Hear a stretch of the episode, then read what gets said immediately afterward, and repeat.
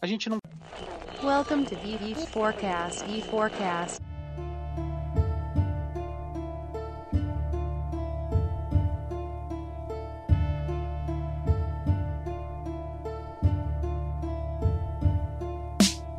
Bem-vindo ao V4Cast, aqui é Danny Lippert, seu host de sempre, CEO e fundador da V4 Company. E hoje eu estou com Peter Roman, que é fundador e CEO da EQ Consulting, diretor da Neurobusiness Association nos Estados Unidos. Peter também é mestre em Science and Media Communication pela Florida Christian University. Trabalhou como radialista e jornalista por mais de 20 anos aqui no Brasil nos principais veículos de comunicação, como Globo, Bandeirantes, Record, entre outros. Ele também ministrou aulas na Fundação Armando Álvares Penteado aqui em São Paulo. E nos Estados Unidos ele já trabalhou na Disney como treinador e facilitador de vários departamentos. Como embaixador no Dream Squad Ambassador da comemoração The Year of a Million Dreams e como facilitador apresentador do programa ES, Youth Education Series. Há mais de 10 anos, decidiu se dedicar totalmente aos estudos da neurociência aplicado aos negócios. Nos últimos anos, tem se dedicado a isso, atuado com clientes bem interessantes como BB Americans, Pearson Education, Hill Kent Resort, Companhia Sinfônica, Good Ears, dentre outros clientes. Peter, seja bem-vindo ao V4Cast. Prazer é meu de estar com vocês. Espero acrescentar um pouquinho para os teus ouvintes, para o pessoal que vê o podcast. Estamos aqui para compartilhar a informação. Massa, a gente tá gravando aqui, o Peter tá em Orlando, no meio do pré-furacão aí, no aquece pro furacão. Isso, aguardando aqui, fazendo a party pré-furacão. É isso aí.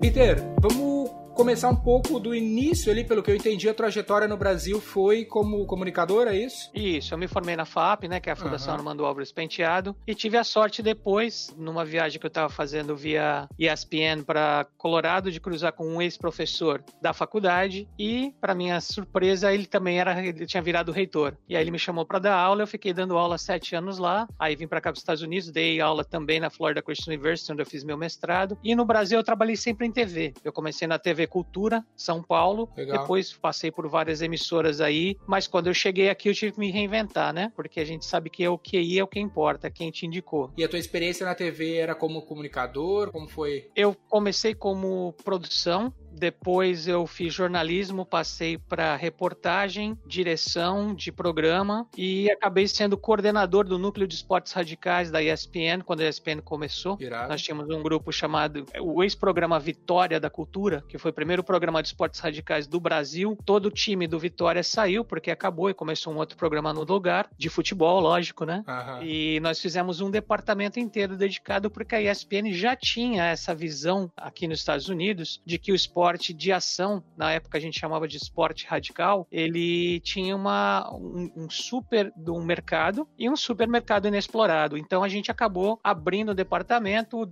o editor-chefe do Vitória virou diretor do departamento, eu virei o coordenador do departamento de esportes radicais, e daí de lá para frente muita água passou Massa. debaixo da ponte. Quantos tempos tu ficou nessa? Ah, cara, cobrindo esportes radicais, quase 10 anos. Pô, irado, hein? Fiz um pouquinho de tudo, posso te garantir que eu fiz um pouquinho de tudo, porque só olhar chega uma hora que fica chato, né? Isso aqui é participar. Sim. E a tua chegada nos Estados Unidos foi para dar aula? Não, não. Minha esposa trabalha, trabalha ainda numa empresa de tecnologia e ela foi convidada a ir para os Estados Unidos. Na época eu tinha. Na época, se você quisesse me... Se você me devesse dinheiro, era legal, você podia chegar na minha casa tipo umas seis e meia da manhã e ir embora lá pela uma e meia da, da madrugada, porque eu nunca ia te encontrar na vida. Porque na época no Brasil eu trabalhava em duas emissoras, eu dava aula de manhã e à noite na FAAP, tocava em duas bandas, e eu era síndico do meu prédio. Tá bom pra você, não? Gostava de se incomodar, hein? Ou seja, eu não tinha tempo nem para me coçar, mas eu achava mal barato. Mas aí veio essa oportunidade para ela, a gente discutiu. Ela veio primeiro, porque eu dava, tinha que dar aula até o final do ano. Aí eu vim e, enfim, tive que começar do zero de novo. Fiquei quatro meses até ter minha permissão de trabalho e aí eu vi que a Disney estava fazendo um call, né, para que mesmo, porque a Disney precisa sempre de mão de obra, né? Hoje são quase 80 mil pessoas fixas, quando eu comecei era na base de 65 mil, então estão sempre contratando. E eu comecei como salva-vida. Eu costumo brincar, eu falo, olha, quando você pedir alguma coisa na sua vida, pede com detalhe, que é uma coisa que a Disney... Por que, que a Disney é muito boa? Porque ela vai no detalhe do detalhe. Então eu pedia, né? Pô, eu quero levar a vida na beira da piscina. Consegui.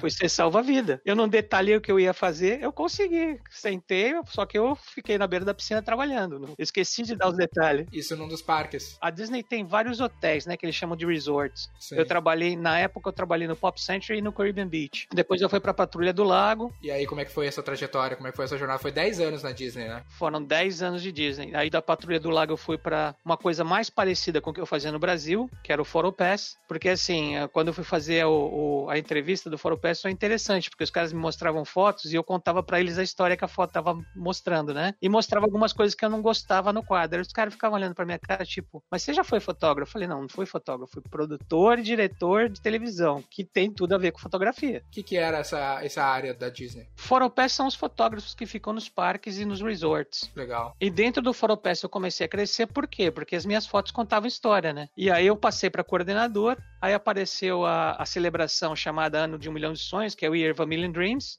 E aí a Disney fez um. um- o, o funcionário da Disney não é chamado de empregado, é chamado de cast member. Ou seja, ele passou por um processo de seleção, como se fosse de, de teatro, de cinema, passou por um casting, né? Porque é é uma técnica de PNL que a Disney usa para a pessoa se sentir não empregada, Muito se sentir bom. parte do show. Isso é muito interessante, a gente vai conversar sobre isso daqui a pouquinho. Aham. Mas eu fui um dos 36 cast members escolhidos entre 65 mil para ser embaixador dessa celebração. Então, se fizer a porcentagem, é menos de 0,005% do pessoal. Então, eu acredito que eu estava fazendo um trabalho interessante para ser aceito, né? E foi uma coisa muito legal, porque aí eu tive uma. Aí que eu comecei a desenvolver essa parte de vontade de palestrar ou de trabalhar com informação, porque aí eu comecei a representar a Disney como embaixador e aí tive que fazer vários cursos. E os cursos que não são os cursos básicos da Disney te dão muita informação. E daí pra frente eu comecei a fazer tudo quanto era curso que estava à disposição. Porque o, o cast member normal falava: não, só vou fazer o curso se o cara me pagar, ou seja, se eu tiver on the clock, se eu tiver ganhando para isso. Eu chegava mais cedo, fazia o curso, e hoje em dia eu posso te dizer que eu fiz mais ou menos 30 mil dólares de curso de graça. Aqueles cursos que a Disney mesmo tem lá também. Exato, da Disney University. Legal. Só que muito pouca gente tem essa visão. As pessoas vão lá para ganhar dinheiro. Só que na Disney, deixa eu te dizer, não se ganha dinheiro. Pelo menos não quem trabalha. Foi mais ou menos por aí, entendeu? Aí depois, enquanto eu estava ainda na Disney, eu fui convidado pelo pessoal da Florida Christian University para fazer palestra. E tomei gosto. Legal. Tomei gosto, comecei a desenvolver, aí entrei em contato com a neurociência aplicada aos negócios. Eu estava para ser coach, eu larguei a experiência, larguei não, eu usei muita coisa do que o coach, meu, a experiência do coach me ensinou, mas eu fui tratar de ser um consultor na área de neurobusiness. E hoje eu tenho certeza que no Brasil, o Brasil está cada vez mais sendo imerso nessa experiência. E te falo uma coisa: daqui a cinco anos, quem não souber nada de neuro desaparece do mercado. Como é que tu te despertou pra essa área do neurobusiness do a neurociência? eu tava indo pro Brasil, aí eu peguei uma revista, não vou falar nome para não fazer merchandise, e tinha uma matéria sobre um livro do Leonard Modlinov chamado Subliminar. E aí eu comecei a ler, eu falei que coisa interessante. Cheguei no Brasil, fui numa livraria que eu também não vou fazer propaganda e comprei o livro. Assim, se você que está vendo a gente ou ouvindo a gente for comprar, deixa eu te falar uma coisa. Os dois primeiros capítulos são muito técnicos. Então, lê esses dois capítulos falando para você mesmo. Os próximos vão ser mais legais. Porque do terceiro para frente começa a vir exemplo. É aí que fica rico, é aí que fica legal. E daí eu comecei a ler muita coisa. Dan Pink, Dan Ariely, Simon Sinek. Muita gente que fala sobre, sobre esse tipo de coisa. E, e é um campo muito interessante. É um campo muito... é- é- a gente não compra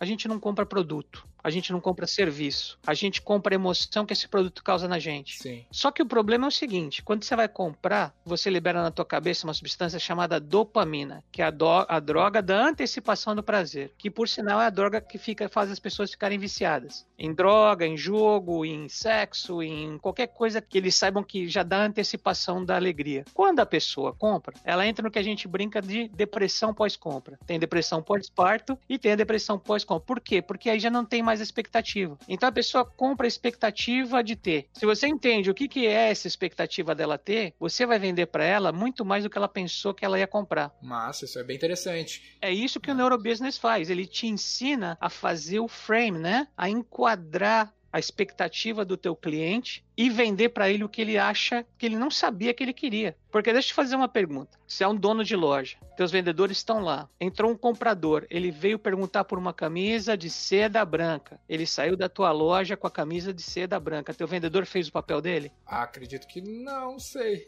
ele não fez, né? Porque o cara já foi comprar a camisa. Sim. Ele só é, faria. O papel, se fosse assim, o papel dele é vender outra coisa. Não precisaria nem do vendedor, né? né? É aquela coisa, pô, que legal, você vem comprar essa camisa de seda. Aonde é que você vai com essa camisa? Ah, eu vou numa festa XYZ. Pô, e essa festa é muito legal? Ah, essa festa é bacana pra caramba. Pô, e quem vai estar tá lá? Vai estar tá XY. Você tá fazendo o frame do teu cliente. Você tá vendo o que, que ele quer com essa camisa. Se ele quer impressionar o dono da festa, se ele quer impressionar as pessoas que estão lá, que são clientes dele, se ele quer impressionar uma menina, uma, uma pessoa em especial. Aí você vai vender a calça, o cinto. Porque ninguém, no fim das contas, compra o produto, né? A gente fala bastante sobre isso na área de academia, que ninguém compra academia. Academia, o curso de inglês é um mal necessário. A pessoa compra o futuro, Cara, compra ficar academia, magro. A academia é tão interessante que existe uma academia em São Paulo que eles sacaram tão bem isso que eles mandam uma carta para te deixar ok com o fato de você não estar fazendo academia. Estar pagando, mas não tá fazendo. Uhum. Não, a gente sabe o quão importante é o fitness para você, estar fit, não sei o quê, mas a gente tem certeza que você tá tentando de tudo para vir. Fique tranquilo e saiba que a gente tá aqui para você quando você quiser. Leia nas entrelinhas, continua pagando que a gente continua fazendo esse me engana que eu gosto com você, né? Uhum. É literalmente isso, mas isso é percepção. Isso é o que vende. Porque a academia é a coisa que mais vende e menos é usada. Se bobear, você vai procurar no teu armário, vai fazer uma limpa, você vai ver um, uma camisa que você comprou para malhar há 10 anos atrás e nunca usou e ainda tá com etiqueta. É, pagando a academia ainda. Pagando.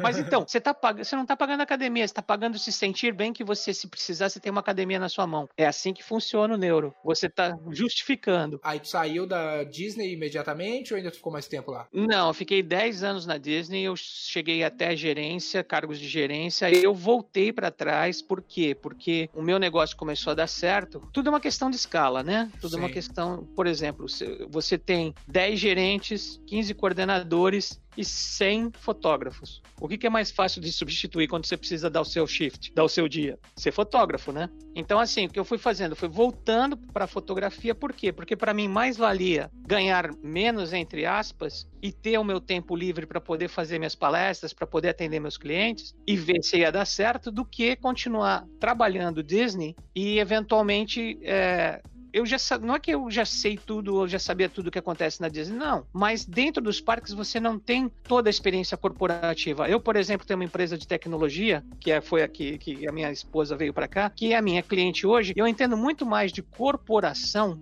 de trabalho corporativo com esta experiência do que eu aprendi na Disney. Porque a Disney é muito setorizada. Você trabalha no parque, você vai entender de parque. Você trabalha num hotel, você vai entender de hotel. Aí chega uma pessoa e pergunta sobre recursos humanos, você não tem a mínima ideia de como é que o recurso humano trabalha, porque você nunca precisou do recurso humano, ou quando precisou, você precisou de um aspecto. Uhum. Só trabalhando por trás né, da administração que você poderia fazer isso. Isso é não é um, um, uma coisa que esteja à disposição assim fácil, esse tipo de cargo. E nem eu fui atrás. Eu gosto muito de me comunicar com as pessoas, eu gosto muito do contato one-on-one. As pessoas estão com muito medo aí de inteligência artificial, vai tomar meu emprego? Sim, inteligência artificial vai tomar os empregos que são, que a gente chama em inglês de boring, chatos. Aquele emprego que você faz a mesma coisa o tempo todo. Esse sim. Operacionais. Né? É. Esse esquece. Se você, se você acha divertido chegar no seu trabalho e fazer a mesma coisa todo dia, então tá, a máquina. É, é. Vou te garantir que a máquina vai fazer melhor que você. Sim, absolutamente. Não tenha dúvida. Se você tem criatividade, se você dá soluções, se você é aquela pessoa que sai da curva, a máquina nunca vai replicar isso. Ela não sabe o que é sair da curva. Ela entende a curva. Esse lance que tu falou das empresas grandes serem muito setorizadas é um lance bem interessante, porque tem muito mistério envolvido nas grandes corporações, mas no fim das contas as pessoas acabam, na maioria dos casos, em grandes corporações, tendo a oportunidade de ter acesso a um pequeno pedaço daquele processo do que a visão do todo, né? Isso acaba sendo bem restrito para o indivíduo. A verdade é que o mistério, é, desculpa para quem é católico aqui, não, não é uma agressão à igreja católica, Sim. nem à igreja cristã, mas é mais ou menos como os mistérios da igreja católica. Quando você não sabe como responder, você fala que é um mistério. É. Mas por que que isso acontece? Ah, não, isso é faz parte dos mistérios. Não, no século 21, onde tudo você acessa pela internet, o Dr. Google tá aí para resolver a vida de 100, quase 90% das tuas perguntas. Falar de mistério é brincadeira, né? Sim. Mistério é, é acreditar que o cara acredita que isso é um mistério. Sim. Fala, não, peraí, você, ou você, se você acredita nisso, você tem que, né, Exato. E para um, um psicólogo, porque a coisa tá dura aí. Acaba tendo muito essa questão de que a gente pensa que a entrar numa grande corporação a gente vai conseguir ter acesso a toda a visão do negócio, mas acaba nos restringindo, né? E às vezes a atuação como consultor, como é o teu caso, acaba te dando acesso a muito mais da visão estratégica do que o cara teria dentro da corporação, né? E olha só, uma coisa básica: a nossa cabeça não se prende em palavra e não se prende em imagem. Desculpa, não se prende em número. Ela só se prende em imagem. O que, a corporação faz? Visão. Nossa visão é proporcionar o melhor trabalho possível, o melhor produto possível para o nosso cliente através das nossas experiências incríveis que são elaboradas no contato do professor. Você já não lembra mais, cara. Entendeu? E aí o que o cara fala? Não, o, CEO, o presidente vem aí, o CEO vai ter aí, todo mundo tem que decorar visão e missão. Aí todo mundo fica falando decorado e não tem a mínima ideia do que está falando. O que, que é produto incrível? O que, que é qualidade excepcional? Você não definiu absolutamente nada. Você fez um monte de palavrinha bonita que não tem absolutamente. Palavras soltas. E não tem nenhum relacionamento com a pessoa. Quando eu, quando eu falo isso nos meus treinamentos, que eu falo para a pessoa, eu falo, levanta agora. Quer saber o que é a tua missão? Levanta, olha para a pessoa do lado e dá um abraço nela de pelo menos três minutos. Aham. Aí o cara, quando tá dando abraço, fala, essa é a tua missão. A hora que o cliente entrar, o cliente interno e externo entrar na tua loja, entrar no teu departamento, sentar do lado de você, você levanta e dá um abraço nele. Ou se ficar muito estranho dar um abraço nele, o cara fala, sai de mim, dá um abraço emocional, dá um abraço de conversa. A tua missão é abraçar o teu cliente, independente dele ser cliente externo ou interno. E outra, abraço libera dopamina, abraço libera endorfina, abraço libera ocitocina e serotonina. Droga do estresse, droga do prazer, droga da alegria. Quer dizer, você não quer, se você quer ficar estressado, se você quiser ficar mal-humorado, o problema é teu, né? Mas se você não quiser, a solução é simples. Vai lá e dá um abraço em alguém. Rapidinho você muda. E para muita gente que nos escuta aqui, Peter, é, atua como consultoria também aqui no Brasil. Como foi para te estruturar o teu modelo de negócio, conseguir clientes,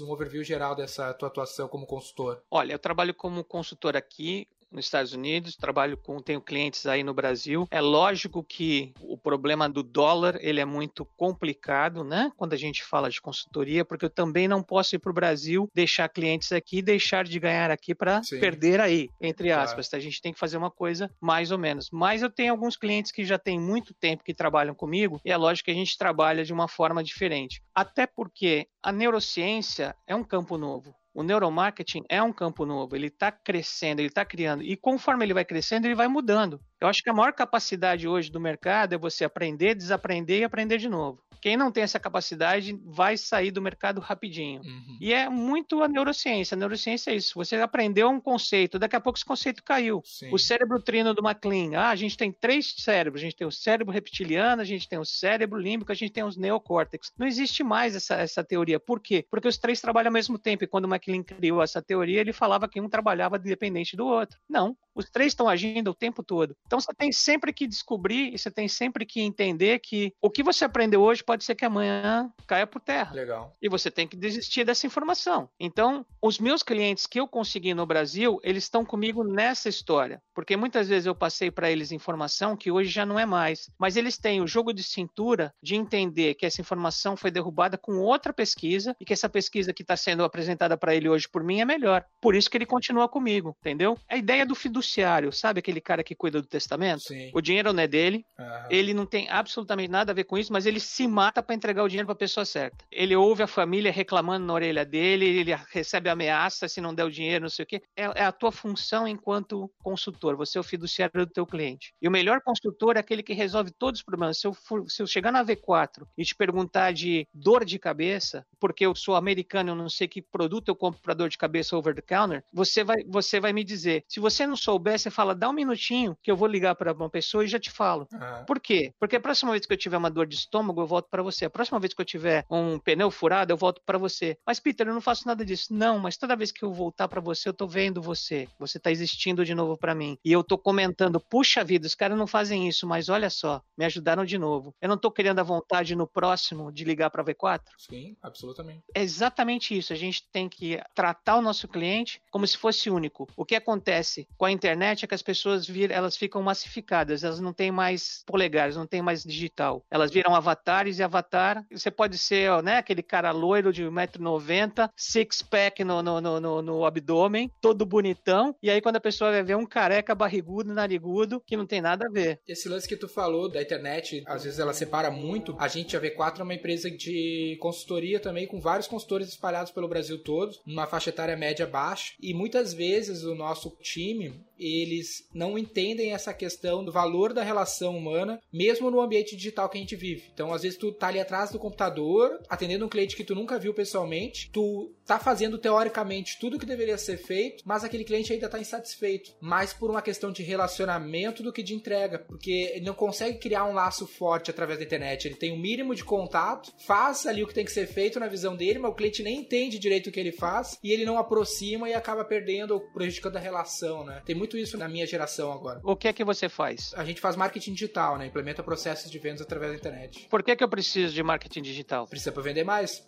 Quem não vende, quebra.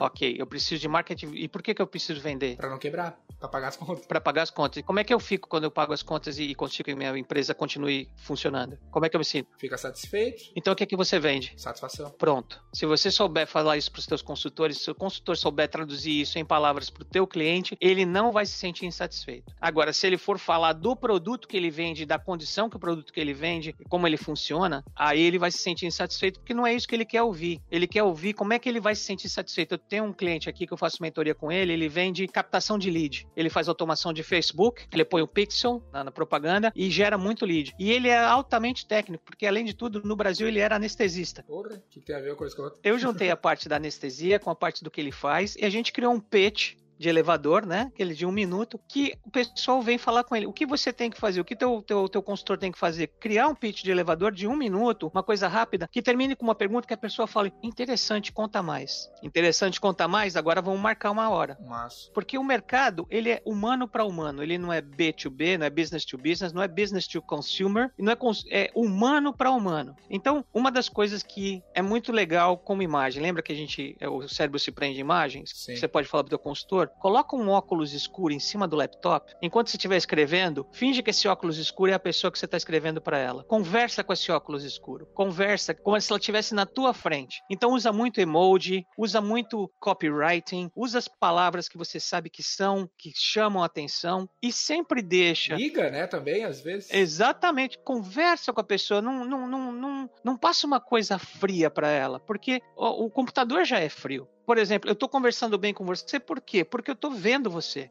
Entendeu? É mais fácil quando eu vejo você. Então, outra coisa, você pode estabelecer uma ligação visual com o teu cliente? Ótimo. Estabeleça uma, ligação visual ao invés de só tentar digitar. É uma coisa que é o olho no olho. Hoje eu estava vendo um vídeo muito legal e o olho no olho é um dos princípios da Disney. A Disney trabalha muito em cima de ferramentas. E as ferramentas que ela limitou hoje em dia são segurança, cortesia, show e eficiência. Mas o primeiro mandamento quando o cliente entra no parque é make eye contact and smile. Olhe no olho e sorria. Quando você olha no olho, você tira a pessoa que tá, não sei para onde eu vou, olha o estouro, do estouro da boiada que tá acontecendo, o que, que eu vou fazer aqui. Você tira ela do éter, né? Você tira ela do espaço e coloca ela dentro do parque. Quando você sorri, você fala para ela instintivamente, subliminarmente, tá tudo bem. Perfeito. Você tá aqui agora, relaxa e curte. Pergunta para mim se a Disney diz isso pro funcionário quando ela treina ele para make eye contact and smile. Claro que não. Ela vai treinar de uma forma mágica. Ela vai mostrar o resultado de um sorriso, ela vai mostrar o resultado de.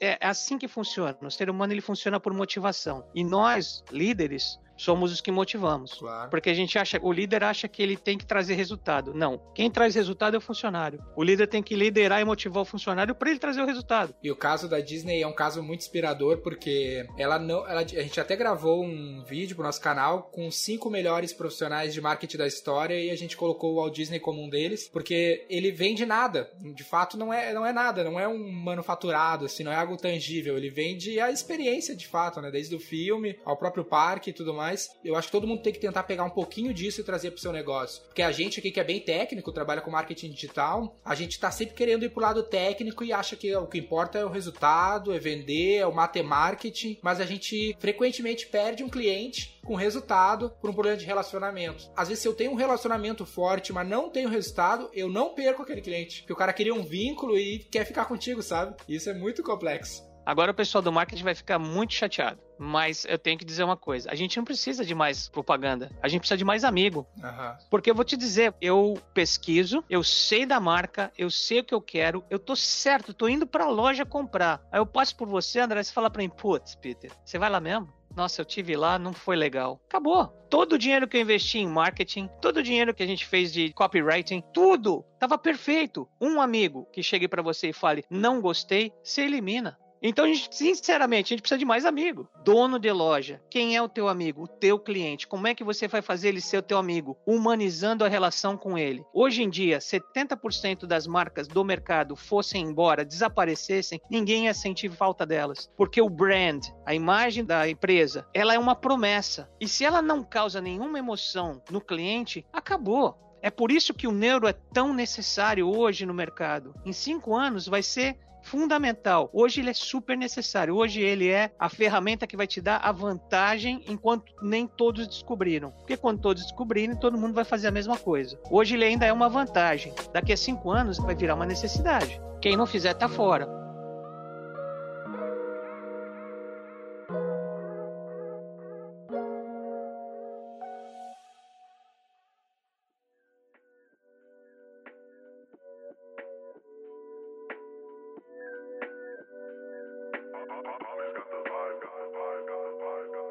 Eronilton Júnior no Instagram mandou uma pergunta para nós quando eu falei lá que falaria contigo. No teu ponto de vista, o que é mais importante nesse processo de encantamento do cliente, nessa tua experiência e nas tuas consultorias? Por onde tu acha que o cara começa? Mais importante é entender o que, que o cliente quer, entender a dor dele. Existe uma técnica que é de coaching, que é da Erickson Coaching, que é chamada backtracking. Backtracking é aquela coisa, a gente sabe, a mente só se prende imagem, então deixa eu te dar uma imagem. Estou assistindo televisão e a minha esposa ela tem aquela capacidade de chegar na sala para conversar comigo exatamente quando o filme que eu estou assistindo a uma hora e dez vai chegar no desfecho. Uhum. No começo, eu achava que eu teria capacidade de ouvi-la e continuar vendo filme. E, em geral, terminava em briga. Por quê? Porque eu não via nem o filme nem ela. Sim. Quando eu chegava, eu começava a falar muito aham, aham, aham, ela já ficava pé da vida e já saía da sala falando: você não tá prestando atenção em mim? Vê essa televisão que ela é mais importante. Aham. Transfere isso pro teu cliente. É exatamente isso. O que, que é o mais importante? O mais importante é ouvir o cliente e saber que o nosso cérebro vai chegar em algum momento, ele vai se perder na informação. Então você começou a, a viajar, o cara continua falando com você, você começou a viajar, separa a tua viagem e fala: pera um pouquinho, até esse momento você me falou isso, isso, isso e isso, correto? Correto. Ah, continua. Isso é backtracking. Você repete para ele o que ele te falou. Você não interpreta, você não dá tua interpretação, porque não é o que ele falou. Muitas vezes falou A e você interpretou B. Quando ele entender que você entendeu o que ele quer, e a esposa dele não entende, a mãe dele não entende, o pai dele não entende, o filho dele não entende, o cachorro, a tartaruga, o papagaio não entende, ele vai voltar para você porque ele quer uma pessoa que ouça ele. Isso é do ser humano. A gente tem duas necessidades primordiais, segundo a psicologia: ser amado e pertencer. Então, ele vai voltar para falar com você. Qual é a necessidade primeira? Entender teu cliente, entender o que, que ele veio buscar, porque nem ele sabe. Segundo a Harvard University, 95% da nossa tomada de decisão é subconsciente.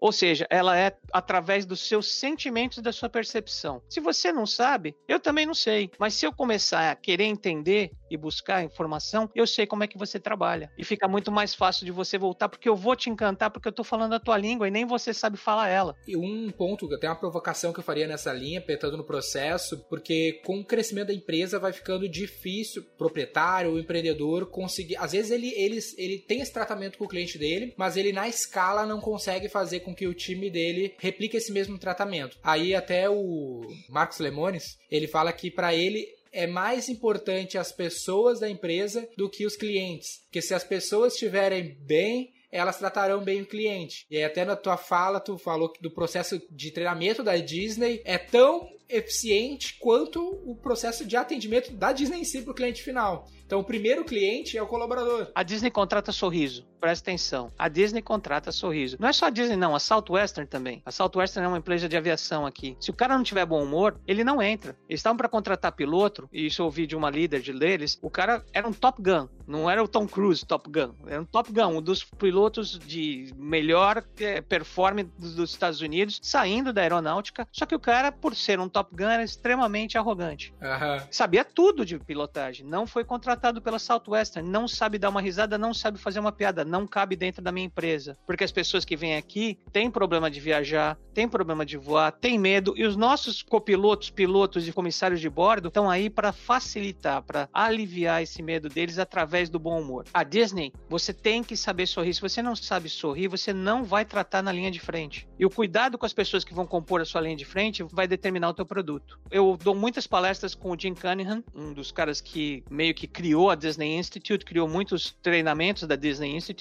E a primeira vez que eu ouvi eu não estava na Disney, mas eu fui ver uma palestra, uma senhora levantou e falou: tá bom, Jim, já entendi. Então você quer que todo mundo treine, todo mundo. Você quer que eu gaste 100 mil dólares com treino? Aí meu funcionário levanta e vai embora. O que, que eu faço? Aí, com muita categoria, o Jim olhou para ela e falou: Minha senhora, a senhora está fazendo a pergunta errada. A pergunta seria: e se eu não treino o meu funcionário e o cliente de um milhão de dólares entra pela porta? O que, que eu faço? Perdi um milhão de dólares. A senhora só está gastando 100, mas um funcionário bem treinado, a senhora pode ganhar um milhão. Isso até aqui na V4, até para fazer um gancho que tu falou lá no início do cast member, né, que eu acho que é como tu comentou que a Disney chama os, os colaboradores no parque. Uhum. A gente aqui na V4 criou um modelo. Eu quando eu comecei a V4, eu tive poucos empregos na vida e sempre acreditei em ser empreendedor, né? Então eu pensava assim, pô, se eu não queria ter emprego, não faz muito sentido eu querer dar emprego. Então eu criei um modelo todo meritocrático com a possibilidade das pessoas serem sócios e eu trago todo mundo com a V4 com essa missão. Cara, tu vai vir aqui para construir o um negócio, para ele valer mais, para que tu possa ter parte desse negócio e a gente seja sócio. Eu não tô contratando um empregado, tô sempre contratando, eu tô sempre buscando um novo sócio. Aí eu comecei esse negócio sozinho, hoje tenho cinco sócios e 80 sócios que vêm através do modelo de franquia. Isso é fantástico. Faz sentido para ti esse modelo nessa linha que tu acha interessante? Não só faz sentido, como ele vem de acordo com o problema que hoje em dia a Disney enfrenta e muitas empresas enfrentam do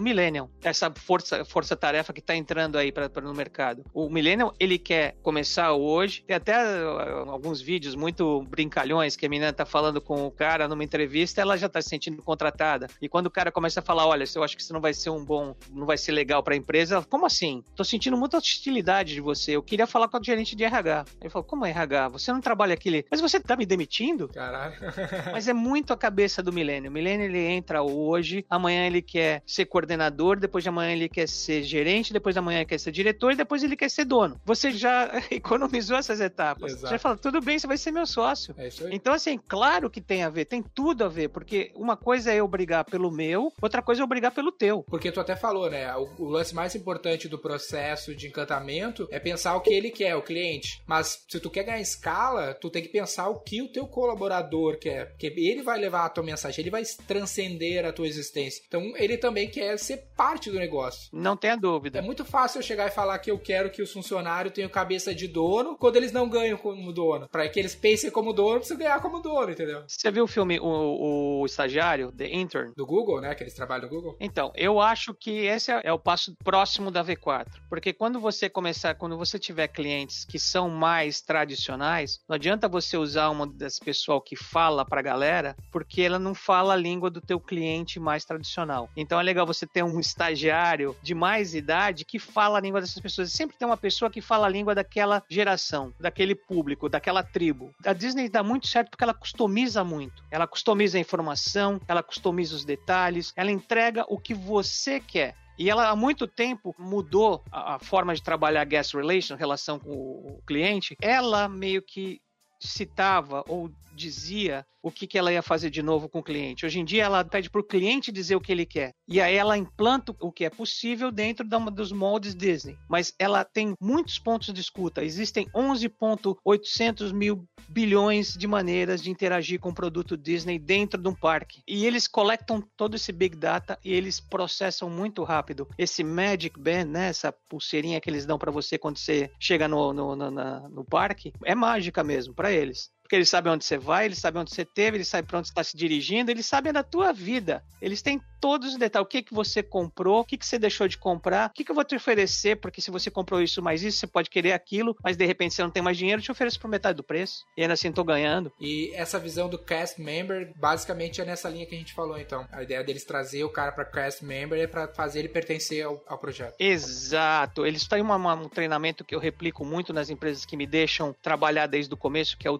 Traditions, uhum. aonde eles causam uma emoção muito grande, a PNL total é ancoragem, muito grande. Todas as vezes que eles querem que alguma informação fique na cabeça do cast member, eles causam uma emoção, dão um tempinho para essa emoção consolidar na cabeça e aí passam a informação. É a mesma coisa de você lembrar daquela menina ou daquele cara quando toca uma música X. Isso é ancoragem. Então eles fazem isso com música, eles fazem isso com vídeos do Walt, eles fazem isso com cenas gravadas de crianças, quer dizer, tudo que toca as pessoas e que vai ser replicado no parque. Eles têm certeza que vai aparecer no parque, porque todas, imagina, não sei se você já veio para Orlando. Já, já. Então você sabe que no verão é para fritar ovo no asfalto, Sim. né? O calor. Sim. A roupa que o pessoal usa é totalmente inadequada. Mas por quê? Porque eles usam uma fantasia, digamos assim. Não é uma roupa de trabalho que tem a ver com a, o local que ele está trabalhando. Com uma fantasia pesada, num sol de fritar ovo. Como é que você mantém o primeiro mandamento da Disney, make eye contact and smile? Só com treinamento, só com treinamento, só com PNL. Porque a hora que ele vê uma criança saindo de dentro da loja toda feliz, saltitante com vestido de princesa, ele lembra que ele tem que fazer a cortesia e falar Your Highness, sua realeza, e a princesa se sente mais ainda, e a mãe se sente ótima, e o pai que tá arrastando a perna de tanta dor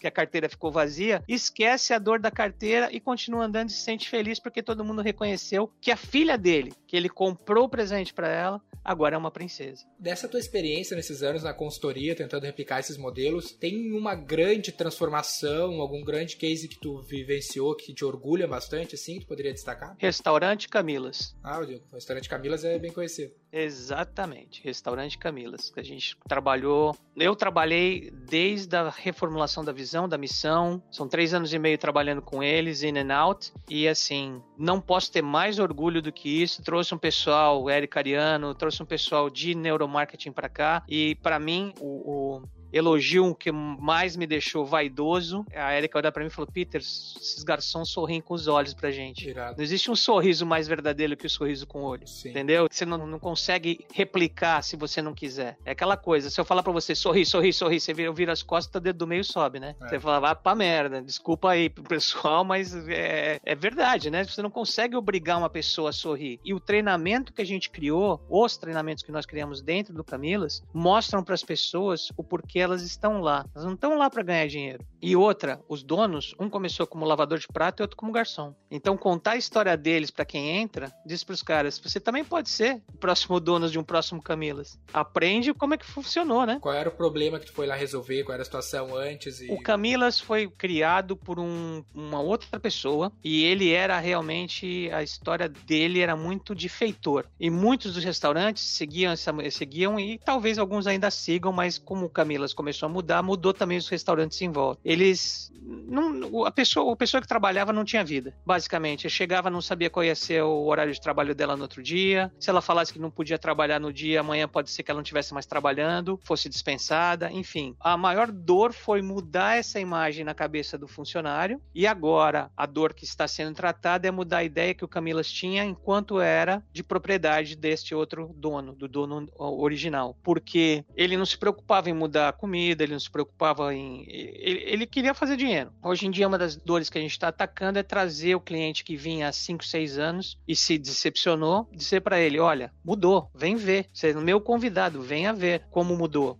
E aí consolidar, porque assim, alta temporada é fantástico, rodam 3 a 5 mil pessoas no Camilas. Baixa temporada a gente tem que trabalhar com o local. E ficou bem popular nos últimos anos, né, o Camilas. O Camilas tem um investimento muito grande na mídia, é, nos youtubers, nos influencers. Ele tem um, bom trabalho no Instagram, tem mais de um milhão de seguidores no Instagram. Eles são bem diversificados e eles têm uma cabeça muito aberta. E eles estão o tempo todo também indo para as feiras, abrindo mercado. Então é o ganha-ganha. Trabalhar com gente assim é o ganha-ganha. Então realmente o meu orgulho enquanto case de empresa é o Camilas. O meu orgulho enquanto case de mentoria é um, um rapaz chamado esse, esse rapaz que eu te falei que é anestesista, porque ele devora o que eu mando mando para ele. Ele devora. Não é que ele lê, ele devora. E aí, na outra semana, ele já vem e fala: olha, apliquei, fiz isso, fiz aquilo. Não tem coisa mais é, né, top do que isso.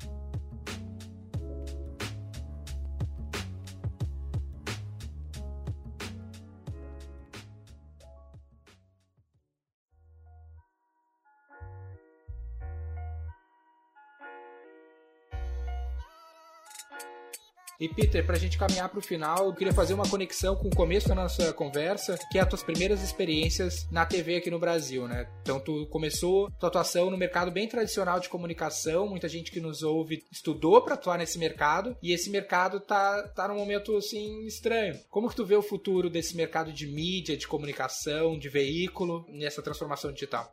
Interessante, porque é, os millennials já não veem mais televisão. Eu nem tenho TV em casa. É, não é nem tempo, é costume mesmo. Eles querem ver pelo iPod, pelo, pelo telefone celular. Desde o formato até o conteúdo, não responde a expectativa deles. Hoje em dia, o que eu vejo é que a televisão ela vai continuar trabalhando, mas com segmentação. Não adianta você querer falar tudo para todos, né? Essa ideia da TV aberta no Brasil, não sei se tem um futuro muito grande. A TV a cabo mais segmentada, eu acho que seria realmente a solução que já tem nos Estados Unidos desde sempre, né? Porque realmente eu não vou ver notícia se eu não gosto, eu não vou ver um programa X se eu não gosto. Então você tem que segmentar, você tem que lançar o programa, você tem que falar para o público específico, você tem que usar os caminhos de mídia específicos para divulgar esse produto não achar só que o Ibope, que a gente sabe desde sempre é manipulado, como uma, uma forma de vender propaganda, de vender advertising, de vender para patrocinador. Você tem que usar todos, porque na verdade, o que, que a televisão está atrás? Quem é que vai pagar para fazer isso aqui? Como é que eu vou ter dinheiro para continuar girando? Então, como é que eu vou vender? Eu tenho que mostrar para o meu patrocinador que existe um público-alvo, que esse público-alvo tem um poder de compra, que a gente é, vai. Eu ia, eu ia até te questionar se tu não acha se o problema da TV é falta de criatividade criatividade no modelo de monetização. Porque a TV ela não vai morrer, porque ela é uma produtora de conteúdo como um estúdio, como a Disney, como a Universal. O problema é que ela, no meu ponto de vista, é que ela só monetiza praticamente de um jeito, que é com publicidade. E ela não inventou novos jeitos de, de monetizar. Pô, por que, que a Globo não fez um parque, sei lá, das novelas dela, algum outro modelo de monetização? A própria assinatura, como a Netflix surgiu. Todos esses veículos podiam ter criado isso antes desses players terem criados. Então acho que é muito comodismo da parte desses veículos? Eu acho que é falta de visão mesmo, como você mesmo falou. Você vê que Nickelodeon tem esse tipo de, de informação, você vê que tem parque Nickelodeon, você vê que Universal faz, que Disney faz, mas não são as major, né? Não são as emissoras major. Eu acho que os subprodutos, na verdade, são os que vendem. O produto mantém a empresa, o subproduto ele traz o lucro. Eu acho que realmente o que você falou é, é extremamente pertinente. O problema da televisão é que a televisão é um meio de entretenimento. E a televisão, por causa do Ibope, virou escrava. Eu trabalhei no Cidade Alerta durante quatro anos. É o tipo de coisa que você fala: caramba, a gente está ganhando dinheiro em cima da desgraça alheia. É. Eu, inclusive, antes de sair, eu tinha uma, uma, tese que eu ia pôr como tese de mestrado na, na USP, que era o suicídio da televisão. Porque eu acho, para mim, que a televisão se suicidou quando ela começou a trabalhar demais e dar valor demais aos programas policiais. Sabe? É, é, é, muito. É muito triste. Televisão é entretenimento, televisão é diversão. Onde é que tá a diversão? Onde é que tá o legal? Eu vou olhar pra televisão para ver o que eu vejo na rua todo dia? Eu vou olhar pra televisão para me ficar deprimido? Alguns olham, sinceramente, mas desculpa, tá, a televisão tá fazendo um desserviço, ela tá aumentando a depressão dessa pessoa. E aí vai ficar falando de índice de suicídio. É um desserviço, muitas vezes, né? A maior parte do tempo, esses programas policiais, eles prestam um desserviço enorme, dizendo que estão prestando um serviço. E as pessoas gostam de se assustar. Senão também não existiria filme de terror.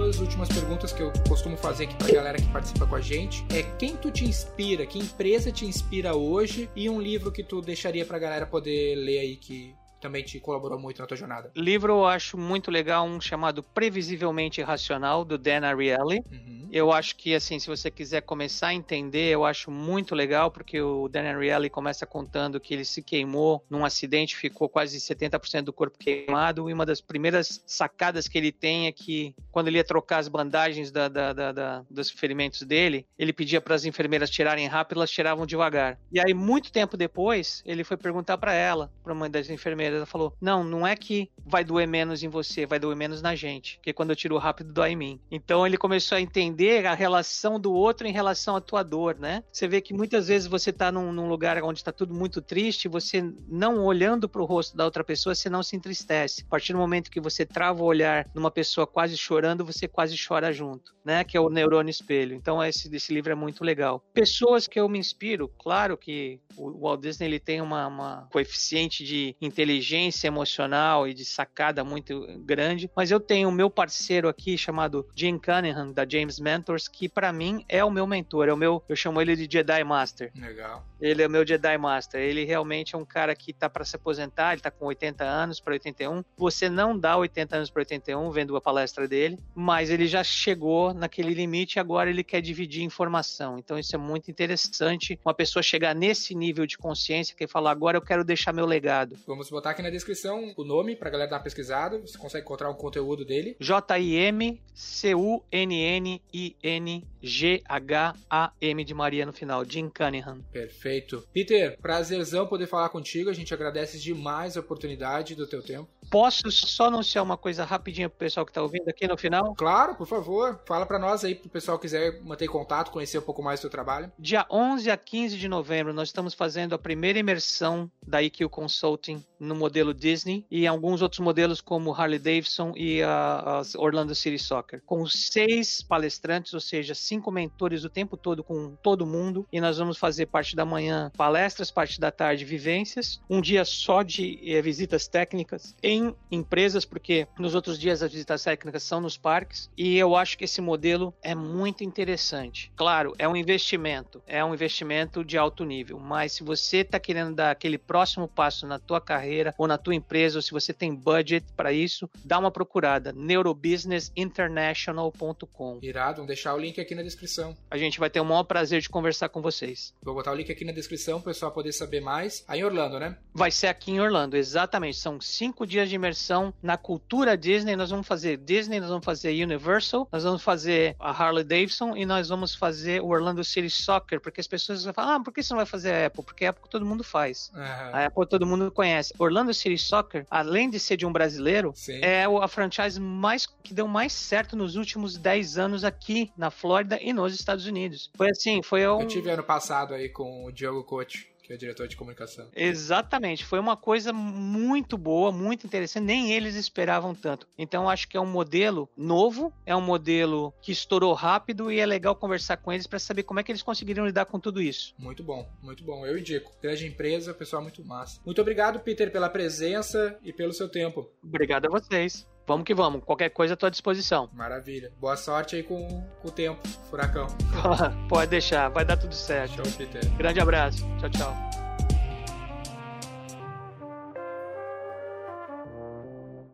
Para saber mais sobre como a V4 pode ajudar o seu negócio, ou você que é profissional de marketing digital e quer saber como ser nosso parceiro, acesse v4company.com e saiba mais.